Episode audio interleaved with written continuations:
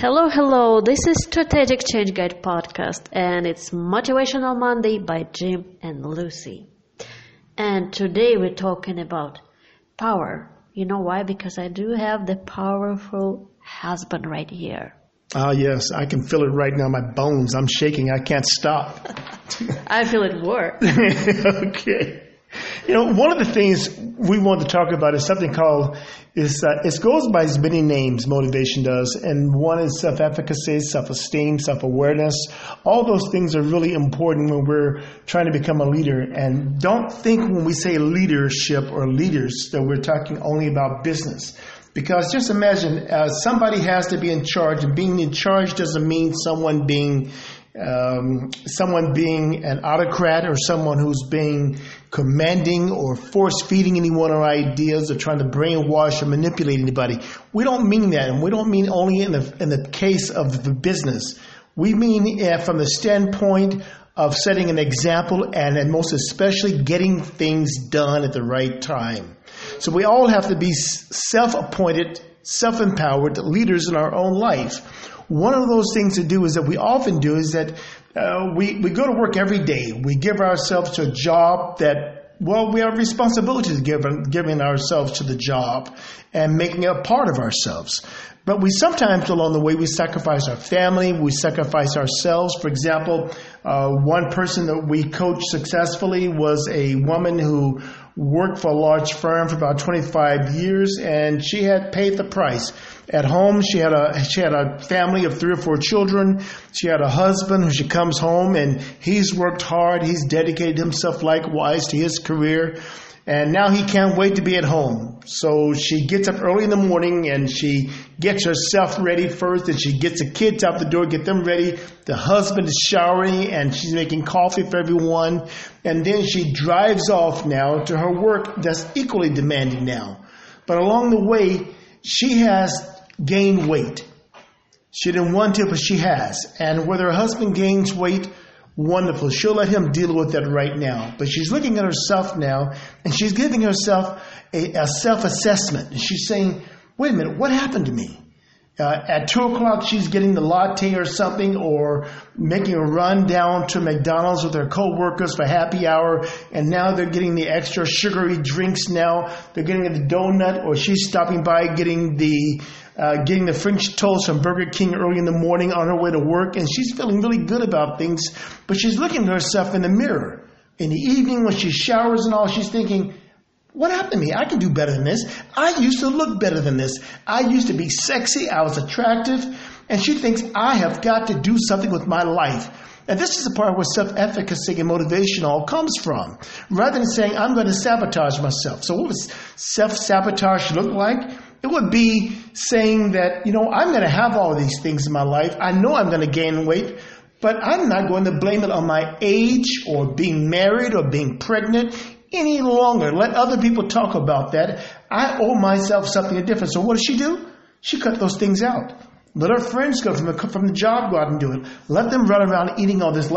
She's not going to eat all the sugary substances and all the things that she knows that's going to hurt her life. Well, she zaps her energy. She wants to have more energy for her husband and for her children and for her coworkers. So she changes things. She says, I'm going to get up a little bit earlier. I'm going to get to the gym. I'm going to eat right so I can have more energy every day. I'm going to change my thinking from self-immolation and stinking thinking now to something that's positive. I don't have to be like this. I don't have to wear ill-fitting clothes. And pretty soon she's lost the weight now, quite a bit of it in fact, that her coworkers are saying, you look really nice. And she gets dressed and looks in the mirror. She says she's happy the way she looks now. And her husband, who's sitting on the sofa now, glad to be home from an equally exhausting job, is now finishing watching SportsCenter 5 times. She has to walk over him now, where he hasn't been doing the same things. And she says, honey, can't we do better? Isn't there more to married life than just this? Why can't we find the passion back in our married life like we used to have? And she begins to set the example for him that he gets up and says, I am not going to live like this anymore either.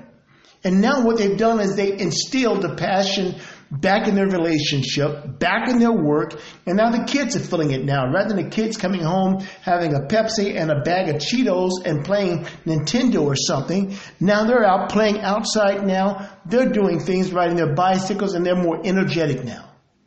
And it all began with her saying, I am sick and tired of this, and I won't take it anymore. So the point is, you can do it too. You can change your life. You can change your relationship. You can change your appearance. You can change your work. Anything you want. You want new career? Go for it. You want new yourself, change in style? Go for it. But you need to do something. You need to have plan, and you need to be acting every single day. Like this woman, she decided to change her body, her appearance. She started acting, cut off not healthy food, cutting off that, doing exercise, and changing her mindset. I want to see a different thing in the mirror every morning, right? That's right. If it's, you all hear the adage, if it's to be, it's up to me. Well, that's what she decided to do.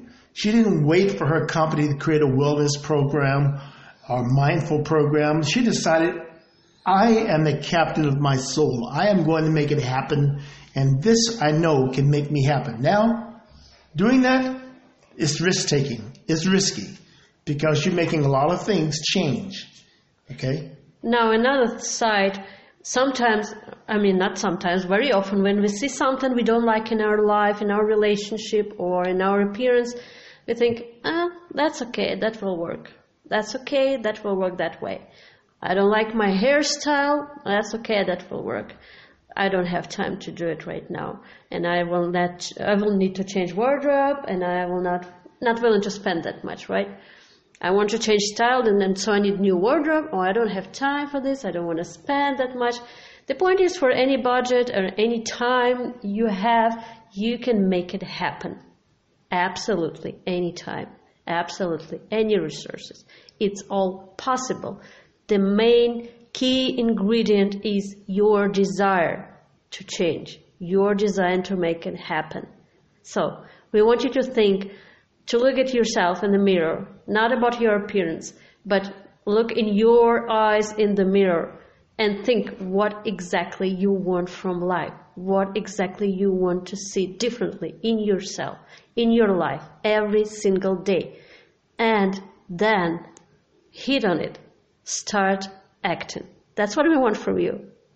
Do it this week. Do it right now. We are here for you at any time. Message us. Send Jim emails. He always tells you send emails to me. So now you send an email to Jim. Jim at woodscolovagroup.com. Yeah, you have to, because I don't get enough emails. I mean, some people don't like emails at all, but me, if I don't get over 20 a day, I feel really, really bad. And some days I just feel so depressed because I'm walking around the house thinking nobody loves me. I don't feel the love. So if you can send me an email at jim@woodscolovagroup.com and just put in the header, okay?